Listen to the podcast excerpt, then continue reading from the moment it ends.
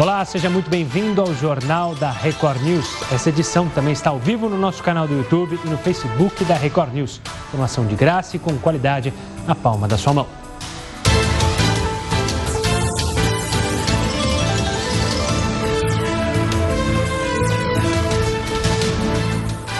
Vamos às principais informações desta quarta-feira. Brasil tem 241 mortes por coronavírus confirmadas.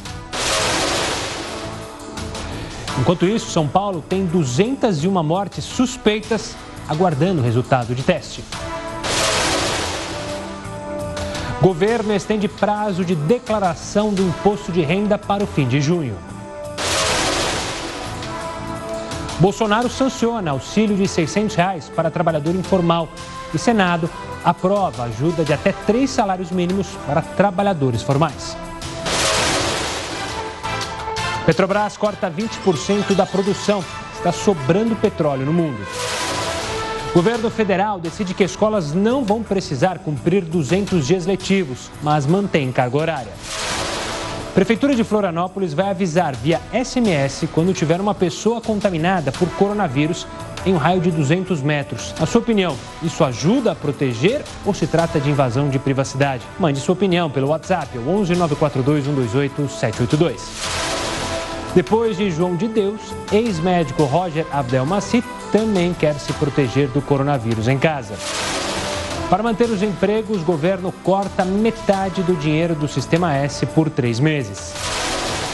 Empresas que autorizam os funcionários para o home office podem ou não deixar de pagar os benefícios de vale-refeição e vale-transporte. Nosso entrevistado vai explicar.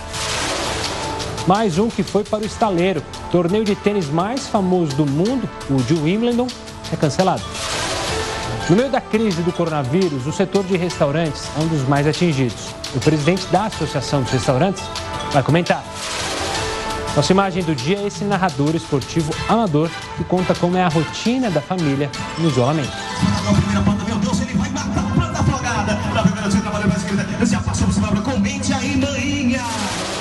No meio dessa pandemia, quem ganha e quem perde no jogo da supremacia mundial? Nossa convidada comenta. Gaveta do Jornal da Record News e o Ronaldinho Gaúcho. Ele já está preso há quase um mês e os advogados dele ainda não conseguiram entrar com pedido de prisão domiciliar. O Jornal da Record News está em multiplataforma e por meio delas você pode nos cobrar a busca da isenção e a busca do interesse público.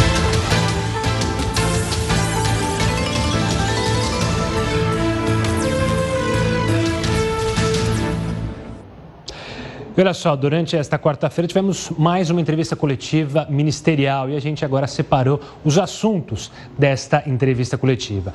O ministro da Saúde, Luiz Henrique Mandetta, reforçou a importância das pessoas continuarem isoladas e evitarem aglomerações.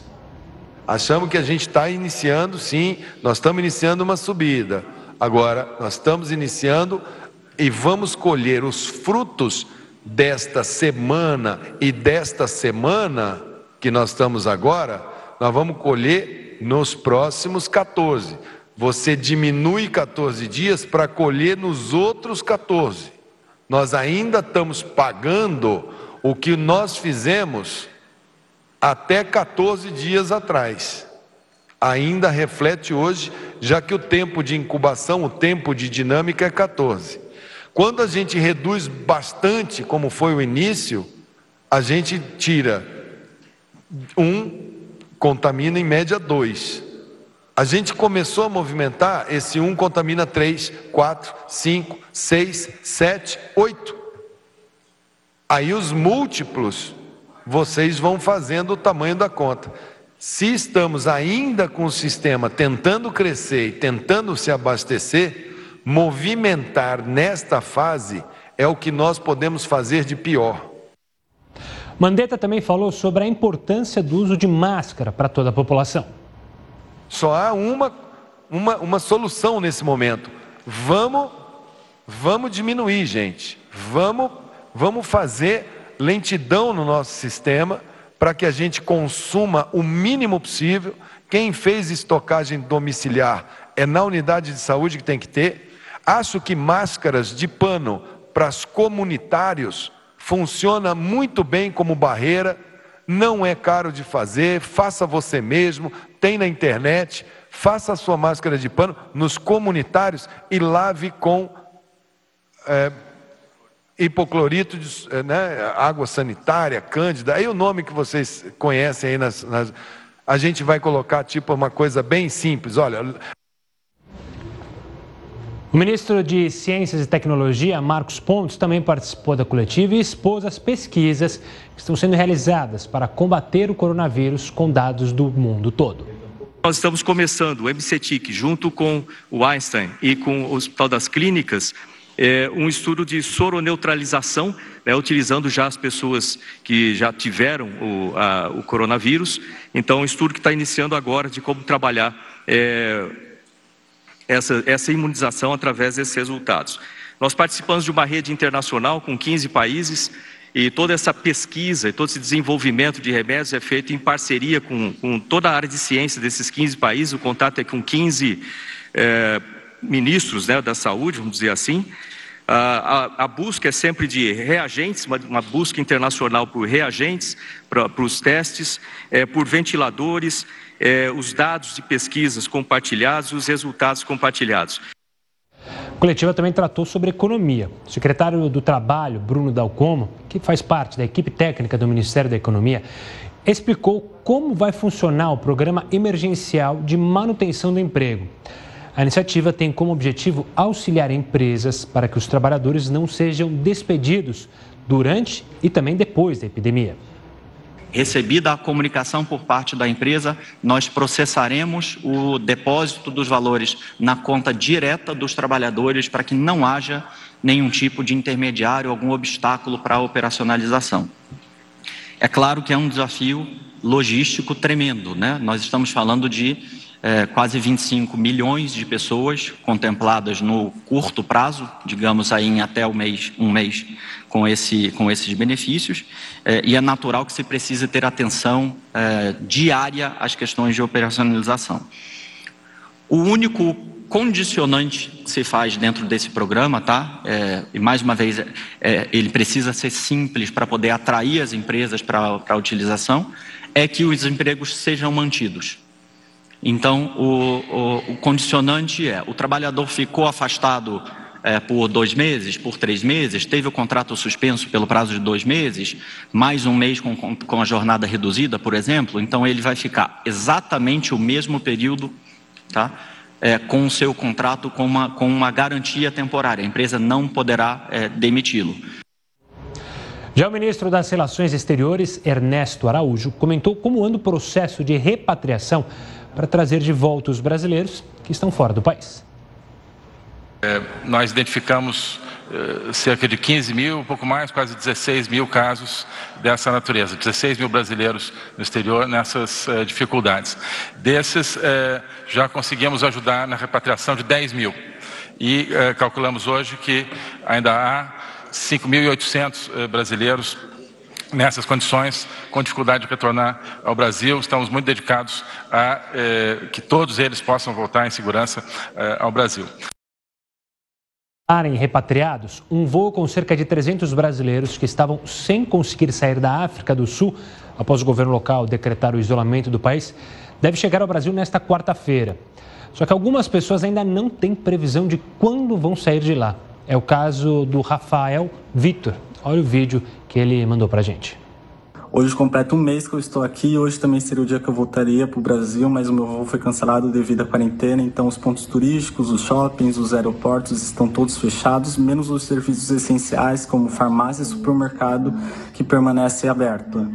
Existe um voo programado para resgatar algumas pessoas que estão em Joanesburgo amanhã, mas ainda não foi autorizado pelo governo sul-africano. Esse voo parte da cidade de Joanesburgo e eu estou a 1.400 quilômetros dessa cidade. Aqui na cidade de Cape Town e nas cidades vizinhas, nós somamos por volta de 120 brasileiros que estamos aguardando o posicionamento do cônsul. Não existe um cronograma, não existe datas definidas e isso nos traz muita angústia.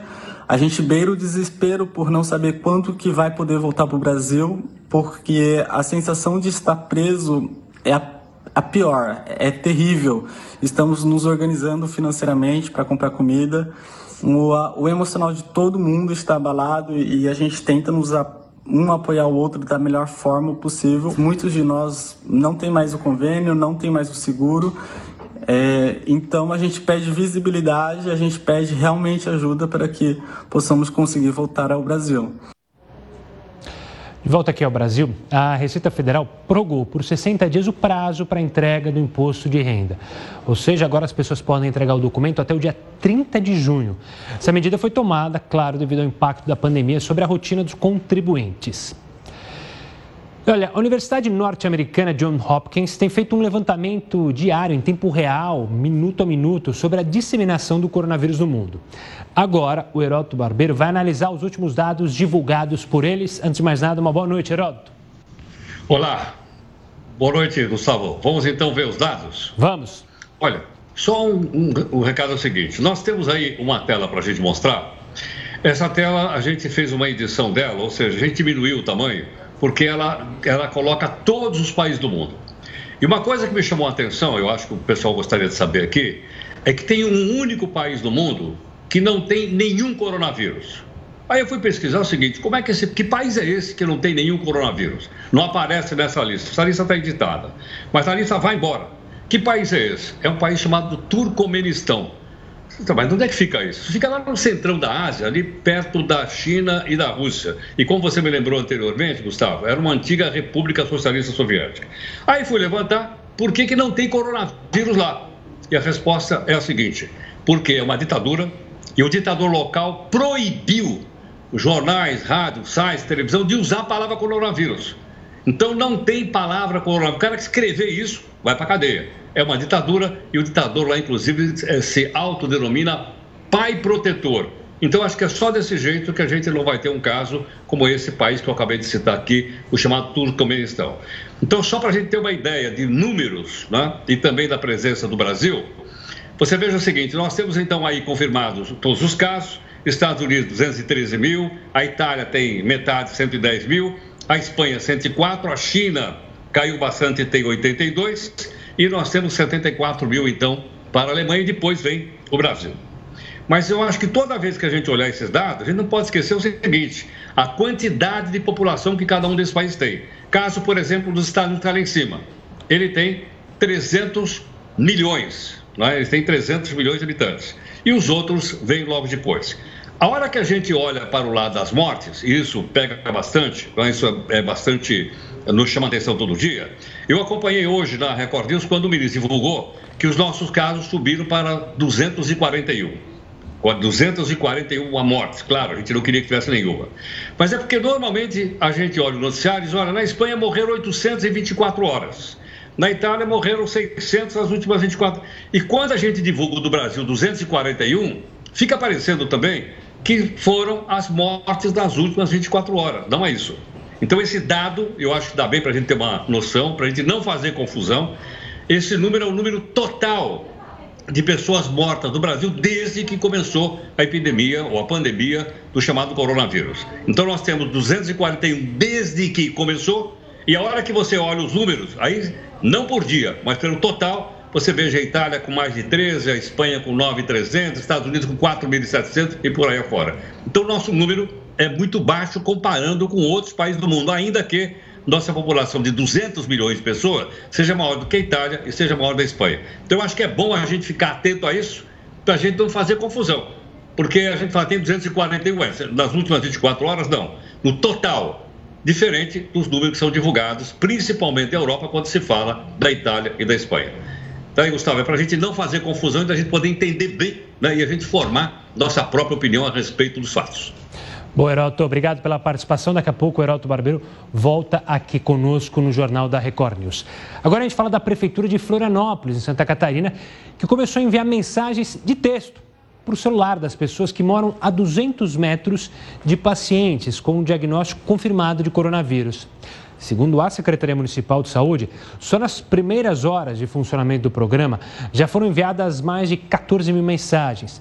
Elas são enviadas automaticamente utilizando uma base de dados do próprio governo de Santa Catarina.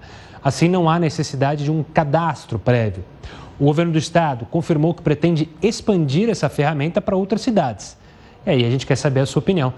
Isso ajuda a proteger ou se trata de invasão de privacidade? Você pode participar dessa nossa enquete mandando a sua opinião pelo WhatsApp, é o 11 942 128 782, ou então nas outras redes sociais, no Facebook, que a gente está ao vivo, no YouTube e também no Twitter. Lembre de colocar a hashtag JRNews, eu aguardo a sua participação. Paulo, o isolamento social por causa do coronavírus fez muita gente começar a trabalhar de casa. Com isso, como fica o Vale Refeição? E o Vale Alimentação? E o transporte para esses trabalhadores? Você vê daqui a, pouco, daqui a pouquinho. Antes, nós vamos para a primeira live do jornal.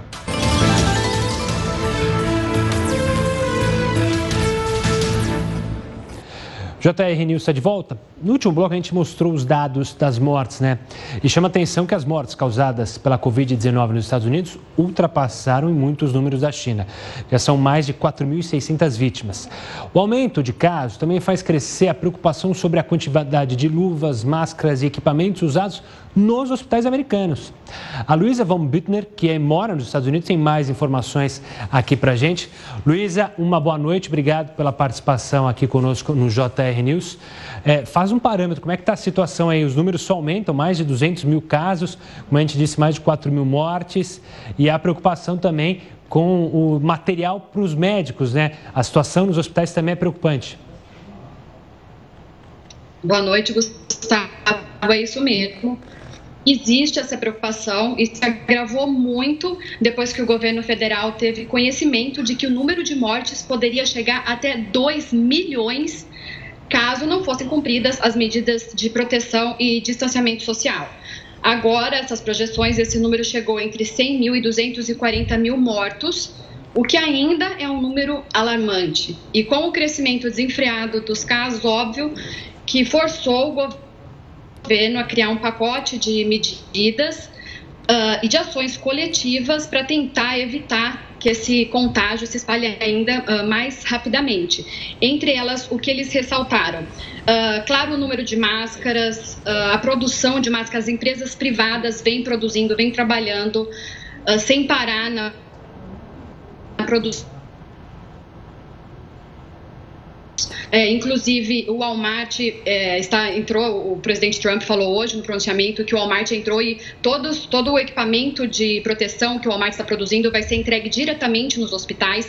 Então, não tem tanta burocracia para que isso acelere um pouco todo o procedimento. É, outras empresas, como a Ford e a General Motors, estão também trabalhando para produzir, uh, inclusive, respiradores, que esse é o foco de maior preocupação. Os respiradores, porque eles são muito caros e eles também levam bastante tempo uh, para ser produzido. Então, esse é o foco maior uh, de preocupação. O presidente Trump falou que eles têm em estoque 10 mil respiradores, que é para usar em alguma emergência, caso algum estado ou alguma cidade não tenha o tanto suficiente.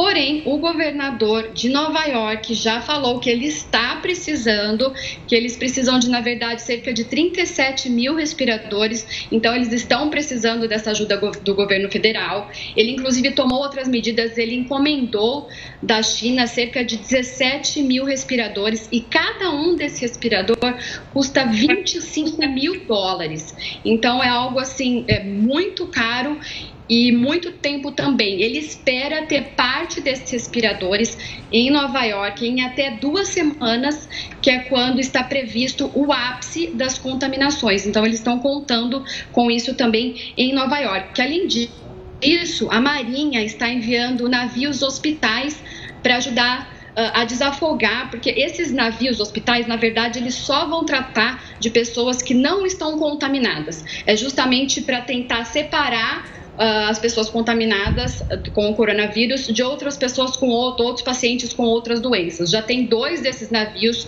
um em Nova York e um em Los Angeles, e trabalhando somente com pessoas não contaminadas com o Covid-19. Além desses dois navios, mais outros dois estão sendo construídos, então está vindo ajuda de todos os lugares. Uh, uma coisa muito interessante que o presidente Trump uh, falou no seu pronunciamento foi de uma máquina que já está em operação em Washington, em Ohio, é uma máquina que pode esterilizar as máscaras. Então, essa máquina pode esterilizar cerca de 120 mil máscaras por dia.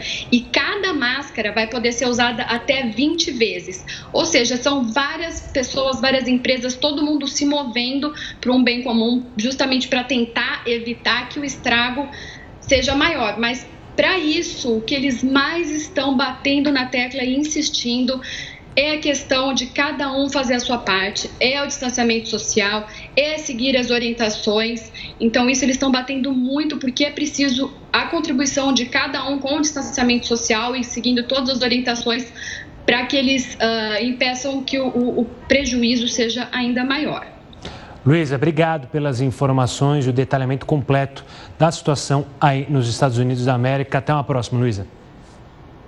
Eu que agradeço. Voltando aqui para o Brasil, os deputados aprovaram um projeto de lei que agiliza o processo de liberação de produtos justamente contra o coronavírus pela Anvisa. A agência vai ter até 72 horas para autorizar o uso de remédios, equipamentos e materiais que combatam a doença. Isso com duas condições que eles tenham sido aprovados por pelo menos uma das agências de saúde dos Estados Unidos, da Europa, Japão ou da China, desse grupo, e que os pacientes sejam informados sobre esse processo sumário da Anvisa. Falando do presidente Jair Bolsonaro, ele sancionou hoje o auxílio de 600 reais por três meses aos trabalhadores informais. O ministro da Secretaria-Geral da Presidência, Jorge Oliveira, anunciou a sanção em uma rede social. O projeto, é bom lembrar, tem o objetivo de diminuir o impacto da pandemia do coronavírus. Esse auxílio deve beneficiar 54 milhões de pessoas, com custo aproximado de 98 bilhões de reais. Os 600 reais será limitado a duas pessoas da mesma família. O texto aprovado ainda definiu que a trabalhadora informal que for mãe e chefe de família terá direito a duas cotas, ou seja, vai receber R$ 1.200 mensais por três meses. Ainda sobre esse tema, mais cedo, os senadores aprovaram por unanimidade um novo projeto de lei que expande o alcance desse auxílio emergencial a trabalhadores de baixa renda. Além disso, eles autorizam o Poder Executivo, ou seja, presidente, governadores e prefeitos, a pagar parte dos salários de trabalhadores para evitar a demissão deles assim que a pandemia acabar. Só que a medida estabelece como limite o valor de três salários mínimos que o governo pode pagar. Isso dá mais ou menos R$ 3.135. Isso, claro, ainda vai depender de acordos entre empregadores e empregados. A proposta segue agora para a Câmara dos Deputados, para o rito natural dela, e depois volta, vai ao presidente eh, Jair Bolsonaro para sancionar. Agora a gente vai com mais uma entrevista, porque o isolamento social, por causa do coronavírus, fez muita gente começar a trabalhar de casa, né? o home office. Essa relação de trabalho acabou sendo uma novidade tanto para o empregado quanto para o empregador. Com isso, o que não faltam são dúvidas. Uma delas foi como fica o vale-refeição, alimentação e transporte para os trabalhadores que estão em home office. Para falar sobre esse assunto, eu convidei o advogado especialista em direito do trabalho, Leone Pereira, para conversar aqui conosco. Leone, obrigado pela participação. É um assunto polêmico, afinal, é, é, a, o home office foi implantado assim de maneira rápida, porque justamente as pessoas precisavam voltar para casa, e aí surgiram essas dúvidas. Primeiro eu queria falar, quem está em home office pode perder direitos do contrato? Olha, boa noite, agradeço a participação, sempre uma satisfação, uma alegria poder tirar dúvidas, especialmente nesse momento de muita preocupação para todos, né?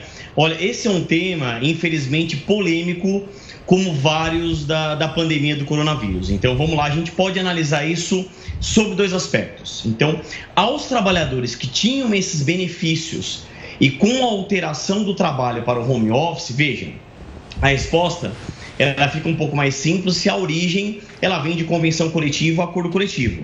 Então, ele, é, o trabalhador continua tendo direito, por exemplo, ao vale alimentação, ao vale refeição, durante o período da convenção coletiva.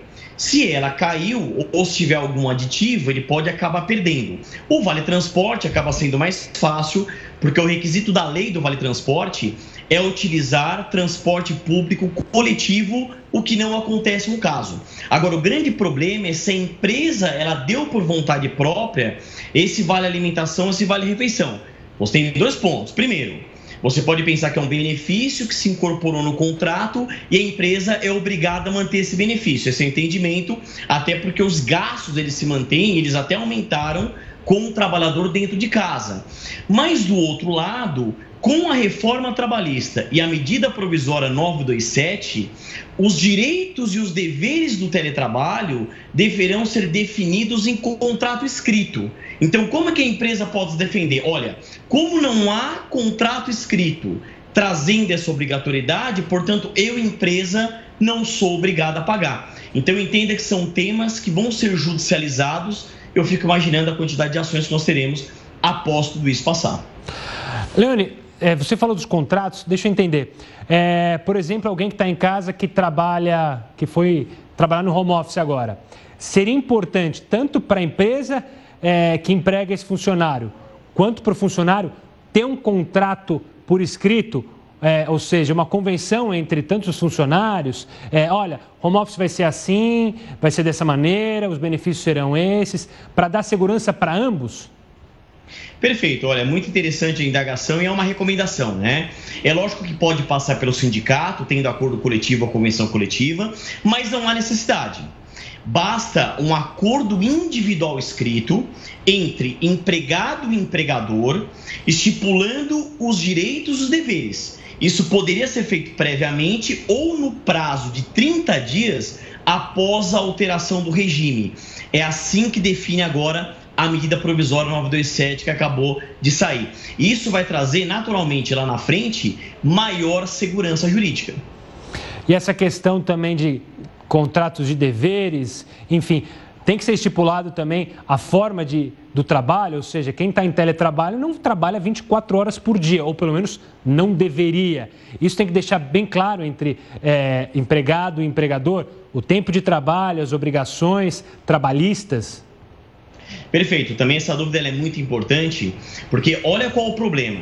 Isso já tinha com a reforma trabalhista e agora com a medida provisória 927. Os teletrabalhadores, eles são empregados excluídos do controle da jornada. E o que, que significa isso? Que eles, num primeiro momento, eles não têm direito a horas extras, a proteção do trabalho noturno, aos intervalos interjornadas, intrajornadas, ou seja, pela CLT e pela medida provisória, nem direito, por exemplo, à hora do almoço ele tem, ele não tem controle de jornada.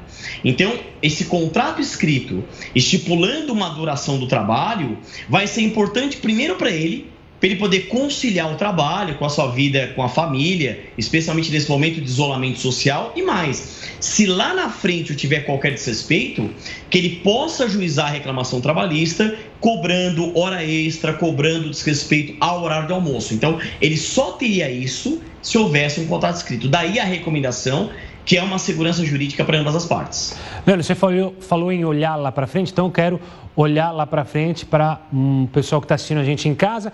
É, a gente vislumbra que isso possa terminar de maneira rápida esse controle ao coronavírus. Mas, enfim, a partir do momento que se controlou, ou seja, o governo fala: olha, podemos é, voltar a trabalhar nas empresas, nos escritórios.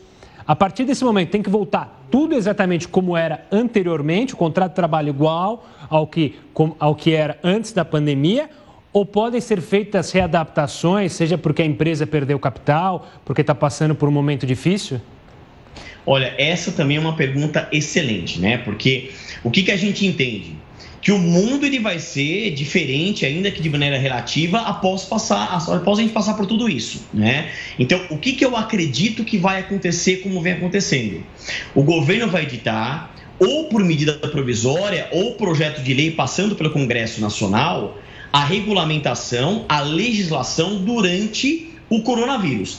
Após esse período, eu entendo que outras leis ou medidas provisórias serão editadas para que a gente tenha um período de adaptação e quem sabe lá no futuro a gente retorne ao que a gente chama de status quo ante, ou seja, ao que era antes, ou um novo direito do trabalho com uma legislação adaptada eu já entendo que vai ser muito difícil a gente voltar a ter uma legislação de como era até o presente momento.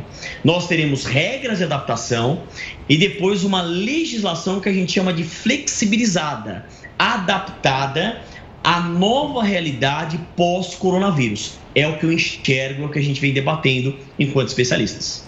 Leandro, eu quero agradecer demais a sua participação, tirando as dúvidas é, deste momento, que, claro, surgem muitas dúvidas, mas de maneira didática a gente consegue entender. Obrigado, Leone. Olha, eu agradeço e fico sempre à disposição. Um forte abraço para o Leone. Como forte eu disse, né? Tanto no setor profissional, no mercado de trabalho, o mundo dificilmente será o mesmo de semanas atrás. Falando do presidente Jair Bolsonaro, de novo, agora da questão das aulas. Ele suspendeu a obrigatoriedade de, dia, de dias mínimos do ano letivo, tanto para escolas quanto para as universidades. Mesmo assim, a carga horária está mantida, entendeu? Os dias não precisarão ser cumpridos, mas a carga horária sim. A medida provisória assinada pelo presidente não deixa claro como isso vai acontecer. Conselhos estaduais e municipais de educação, junto com pais e professores, serão responsáveis por decidir como a mudança será colocada em prática. Ainda sobre a questão de leis ligadas a leis, medidas, dois projetos de lei que tramitam na Câmara querem impedir a inscrição dos consumidores nos cadastros de maus pagadores. Lembra? Enquanto durar essa pandemia de coronavírus no Brasil. A justificativa é manter o acesso ao crédito enquanto persistir a necessidade de isolamento social. Afinal, muita gente não vai ter com, como pagar as contas, que pode comprometer, então, claro, a renda dos trabalhadores e das empresas. Se você é negativado, você dificilmente conquista ou consegue um crédito. Bom, enquanto as cidades estão buscando medidas para combater o coronavírus, tem alguns vereadores que só estão pensando neles mesmos. Pois é. Mas quem vai explicar para a gente que história é essa é o professor Heroto Barbeiro. Professor, antes de toda essa pandemia, a gente fazia né, a campanha salário de professor igual ao de vereador. Agora, conta para a gente, quem são os vereadores que aprontaram uma, da, uma dessas que a gente não acredita? Conta para a gente. Olha, Gustavo, enquanto, eu vi também aí nossas reportagens, mas olha, enquanto a gente está pensando é, quando é que eles vão destinar aqueles 2 bilhões da campanha eleitoral desse ano e mais um bi da, dos partidos políticos para aplicar no, na luta contra o coronavírus, parece que tem algumas prefeituras que estão vivendo em outro planeta. É o caso, por exemplo, de duas delas do Paraná. Uma delas de Maringá. Então eu fui olhar lá, o que, que eles estão fazendo em Maringá? Bom, em Maringá é o seguinte: eles, o prefeito ganha 26 pau, o que não é um mau salário para o prefeito. O vice, que eu não sei para que serve, nem o que faz, ganha 13 pau. O presidente da Câmara Municipal ganha 14 pau. E cada vereador ganha 9.600 reais. Tudo bem. Bom, nesse período em que nós estamos aí acompanhando, inclusive, mostramos aí o esforço que o governo está fazendo para tentar juntar grana, o que, que eles fizeram lá? Eles resolveram aumentar os seus próprios salários certo? Porque é o seguinte, eles não podem conviver com uma inflação de 4% que eles calculam que teve o ano passado. Então, eles votaram um aumento de salário para todo mundo, prefeito, vice, presidente da Câmara e vereadores, como se nada estivesse acontecendo. É provável que a cidade não precisa de nada. Deve ter hospital, deve ter respirador, deve ter, enfim, outras coisas. E a Câmara Municipal, então, aumenta seus próprios salários. Que será, uh, Gustavo, que as pessoas que pagam impostos não só nessa cidade, mas em outras também, pensam quando em pleno período que está todo mundo apertando o cinto, suas excelências, né, os vereadores aumentam o seu próprio salário. Né? Será que a turma pensa a respeito? Será que é publicável, Gustavo? Eu não consigo nem pensar em adjetivos para isso, para esse horário, porque é impressionante a falta de tato de algumas mentes políticas. Heroto, você volta daqui a pouquinho com outras informações aqui com a gente, com outras análises. A crise tem mexido muito com a vida de restaurantes, de bares. Eles são muito afetados durante essa pandemia. O que será que eles precisam fazer para sobreviver, para se reinventar durante essa crise? Você vai ver no próximo bloco. A gente vai para mais uma live do Jornal da Record News. Eu espero a sua participação.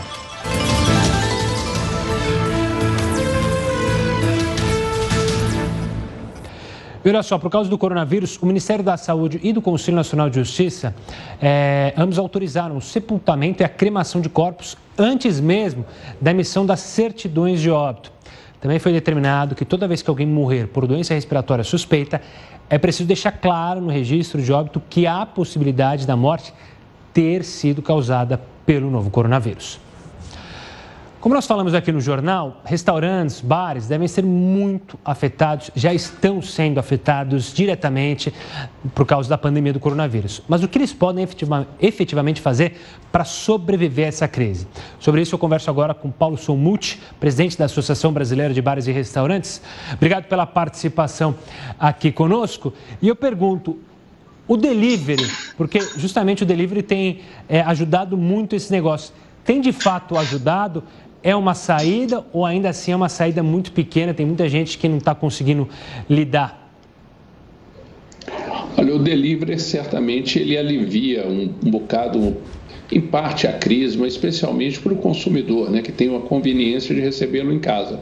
Mas ele tem se mostrado insustentável, porque quem permitia que o delivery complementasse a renda era o, o movimento do salão. Então, com a ausência do salão, os custos continuam da mão de obra e o delivery subiu, mas não subiu a ponto de tornar a atividade sustentável. Antes de falar das medidas tomadas por governos, tanto estadual, municipal, federal, eu queria falar sobre a iniciativa de alguns é, restaurantes com ideias é, e criatividade para tentar lidar com a falta de capital. Tem muita gente que está fazendo a venda é, futura, ou seja, você compra um rodízio, é, uma noite ali no bar, assim, para usar daqui a algum tempo. Essas medidas, essas práticas são boas, são boas maneiras para ter pelo menos dinheiro para esse momento, enquanto as medidas governamentais não saem?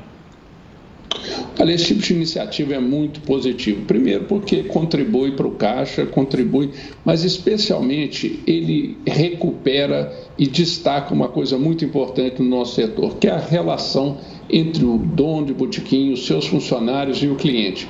Então essa solidariedade, ela não só injeta um dinheiro no caixa, mas ela injeta uma energia enorme para superar esses dias tão difíceis que o, a crise tem nos imposto. Pro, a gente já falou aqui com muita gente que é do comércio, é, de outras áreas. No caso específico de restaurantes e bares, o que mais pesa para o empresário? É a questão dos contratos trabalhistas, é a questão do aluguel, da manutenção das contas de energia? O que, que dificulta mais sobreviver nesse período? Bom, a crise no nosso setor ela foi diferente, ou melhor dizendo, mais intensa e chegou antes do que os demais. A grande parte do comércio passou a sofrer a partir do momento que os prefeitos e governadores determinaram o fechamento da atividade. O setor de bares e restaurantes sofreu uma semana antes, com o movimento já caindo 70%, 80%, devido à precaução do consumidor. Muito positiva do ponto de vista da saúde, mas muito danosa do ponto de vista do negócio. Outro ponto que nos diferencia de maneira muito importante é a questão do estoque. Enquanto, por exemplo, uma loja que vende um celular, ou uma roupa, ou eletrodoméstico, ou até mesmo um cabeleireiro que teve a sua atividade encerrada como a nossa, ou suspensa, quando há permissão para voltar, pega essa tesoura, corta o cabelo, vende o celular. No nosso caso, não. No nosso caso, o nosso produto, o nosso estoque é perecível e teve que ser descartado. Então, o retorno da atividade para o setor de bares e restaurantes será mais difícil. Nós vamos ter que negociar com os fornecedores para recompor o nosso estoque, que a gente chama de enxoval. As contas, infelizmente, estão atrasadas, porque o dinheiro, como eu disse, faltou uma semana antes. Então, a retomada da atividade no setor de bares e restaurantes será muito mais difícil. Complementarmente a isso, nós vamos ter que abrir as portas observando as recomendações da Organização Mundial da Saúde que prevê um afastamento entre mesas de dois metros ou entre cadeiras ocupadas de um metro, e isso reduzirá a capacidade dos restaurantes para metade, para alguns deles abaixo da metade.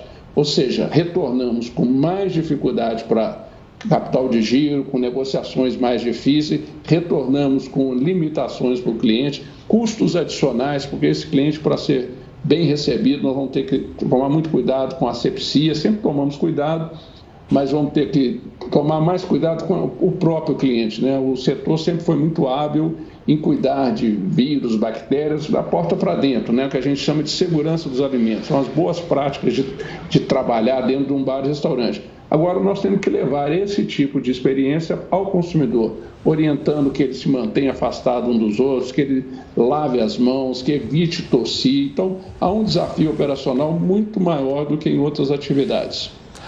Paulo, para finalizar nossa conversa, o governo tem anunciado algumas medidas, principalmente para o microempresário, de acesso ao crédito.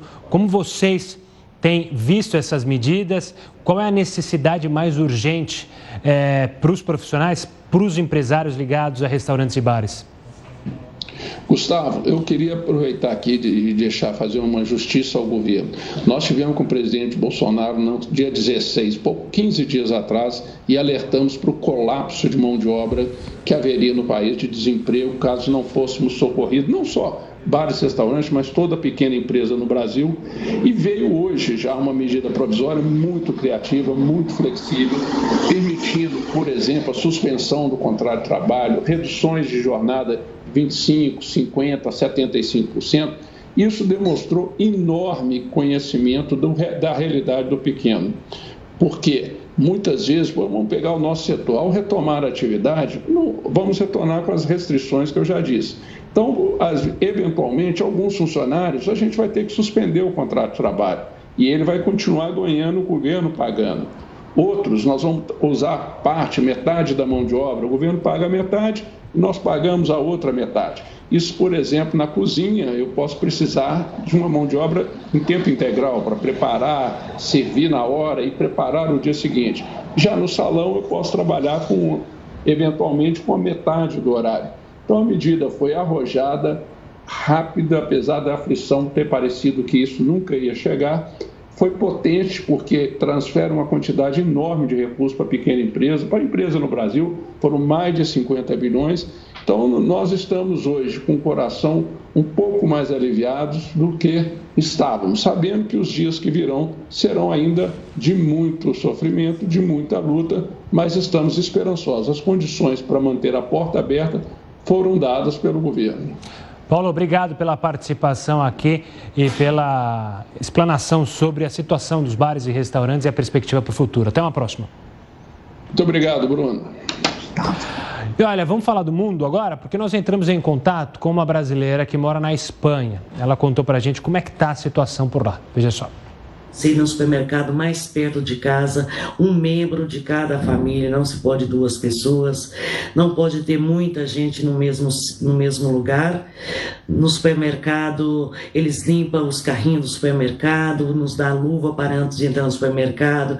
A gente já vai com luva e, e vai com máscara no supermercado. Não podemos ir nos hospitais, não podemos no posto de saúde. Se a gente passa mal dentro de casa, tem o um número de telefone que a gente chama e o médico nos atende e vê a necessidade de cada um. Se há necessidade realmente ir a um hospital, eles vêm aqui e leva a gente em ambulância, porque mesmo não pode entrar, andar mais de duas pessoas no carro, porque ele, eles põem multa. A polícia está controlando bastante isso aqui. E é o que está passando aqui agora mesmo na Espanha. Graças a Deus, a gente está bem conscientizada, sabe? Não não estão não tão saindo, estão ficando em casa, está respeitando bastante. E o que não respeita, multa ou cadeia. Voltando aqui para o Brasil, mas cedo a gente falou sobre o imposto de renda, que você vai ter um prazo maior para prestar as contas com o Leão. O Ministério da Economia também prorrogou por seis meses o prazo para o pagamento de tributos pelos microempreendedores. Agora, esses tributos devem ser pagos nos meses de outubro, novembro e dezembro. Um desembargador do Tribunal de Justiça de São Paulo negou a prisão domiciliar a uma detente. A gente tem que falar de detentes que conseguiram né, é, usufruir desse benefício por causa do coronavírus. Só que o que chamou atenção foi a justificativa do desembargador. O Heródoto conta qual foi essa justificativa, Heródoto. Olha, Gustavo, depois que alguns ah, famosos saíram da cadeia, como o autoproclamado médio lá, o João de Deus, o Eduardo Cunha e outros, agora só falta darem, ah, por motivo humanitário, uma saída da cadeia para o Abdel Maci, que, aliás, já solicitou junto ao Poder Judiciário para sair e se tratar em casa por causa do coronavírus. Essa pessoa que você acabou de citar também bateu na porta do Judiciário aqui em São Paulo, como você lembrou. O desembargador disse não. Agora, não por quê?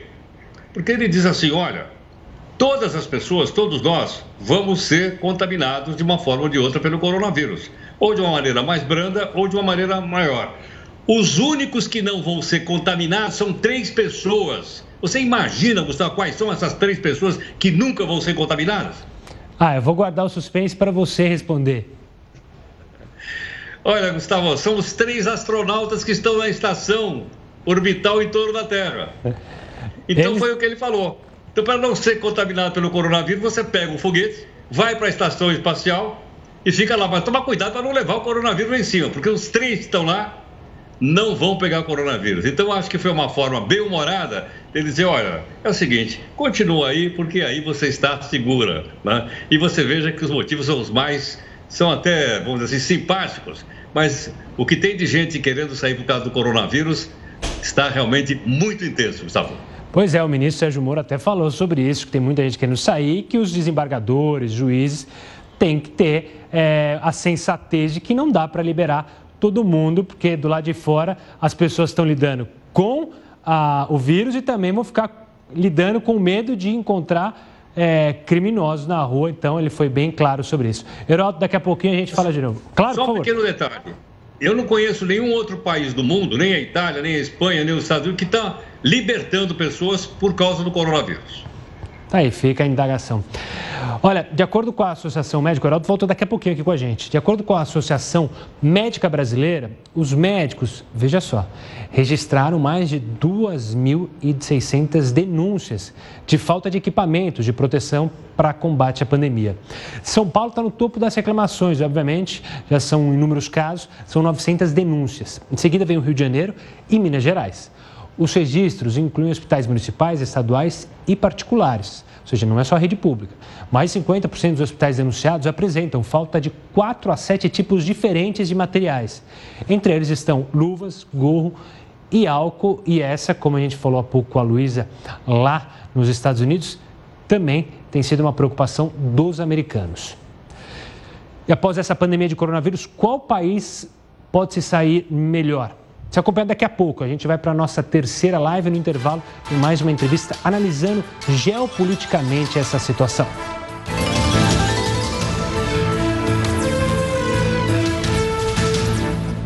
JR, JR News está de volta para olhar um pouco lá para frente. Depois dessa pandemia de coronavírus, Vai existir um país que vai conseguir sair melhor dessa situação?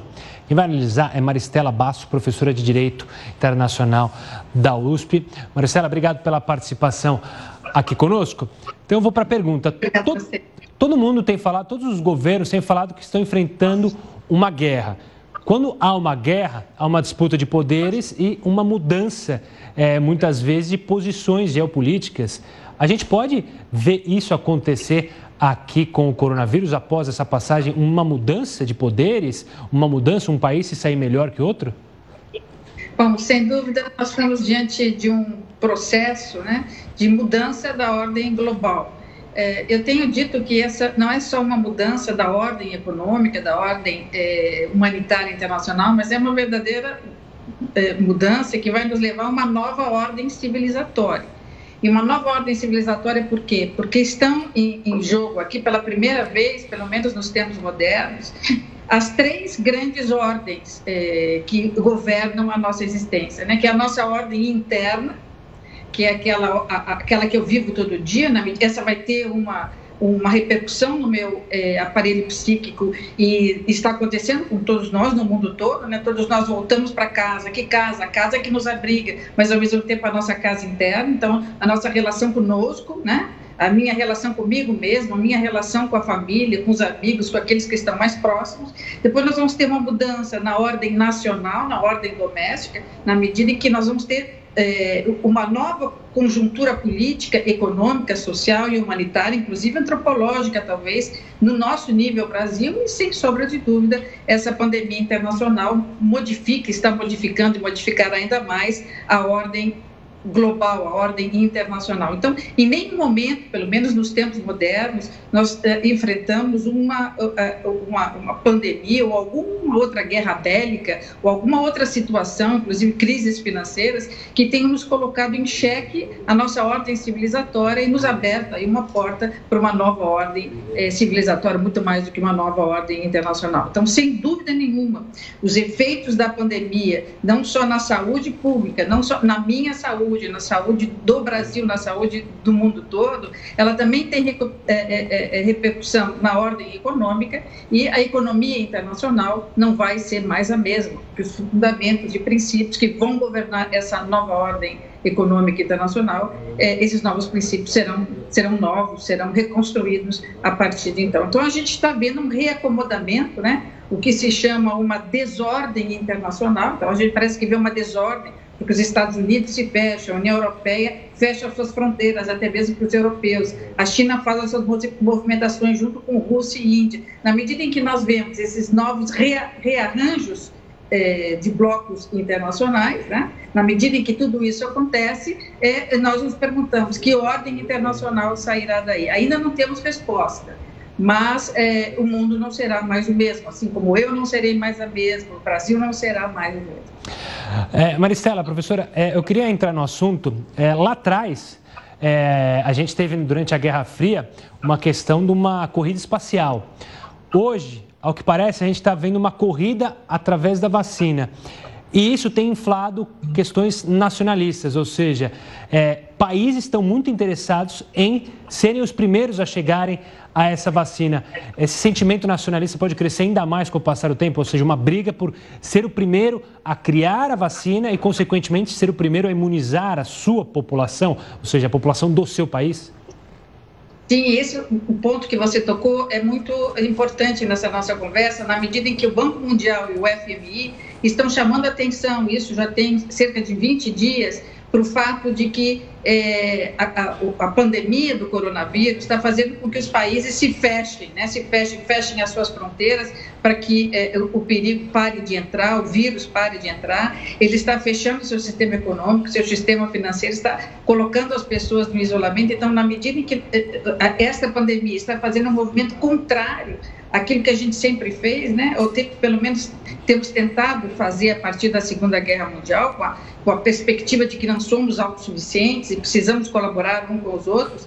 Então, esse fechamento está fazendo com que o FMI o Banco Mundial chamem a atenção de todos os países, todos os chefes de governo, chefes de Estado, para que é, é, incentivem, para que invistam, para que incorporem é, de uma vez por todas que nós só vamos superar esse problema da pandemia, quer na perspectiva da humanitária da saúde, quer na perspectiva econômica, se houver mais confiança das pessoas. Então, é preciso que os governantes nos tragam confiança, ou seja, nós precisamos é, confiar nos governantes, nos nossos e dos países vizinhos e dos governantes de países que estão mais longe.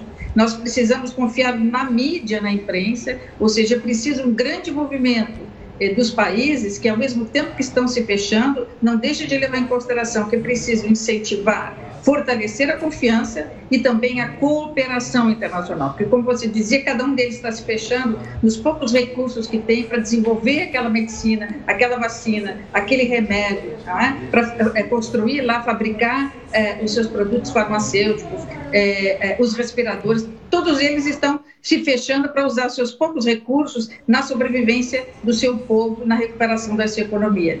Mas é importante perceber que esse esforço pode ser atenuado, esse, esse esforço pode ser minimizado se nós gerarmos aí uma confiança global e internacional de que aqueles que produzem e têm um excedente, como China hoje, como Índia na área, na área dos medicamentos, eles exportem, mandem por razões humanitárias esse, esse excedente para os países que precisam. E vice-versa, nós podemos aí e teremos que paulatinamente abrir um pouco as fronteiras para buscar os nossos cidadãos que estão fora, que precisam voltar, abrir para que os estrangeiros voltem para o seu país, para que algum comércio aconteça, sobretudo de produtos é, é, humanitários, como medicamentos, uhum. equipamentos, é, equipamentos de proteção individual, como máscaras, luvas, óculos. Então, um movimento de formação de uma grande confiança e cooperação internacional vai nos ajudar a superar mais rapidamente os problemas do que esse fechamento. Tem que haver sim um fechamento, mas ele tem que manter um equilíbrio.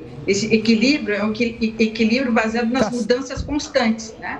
E essas tá mudanças certo. constantes vão dando uma calibragem para os fechamentos de fronteira.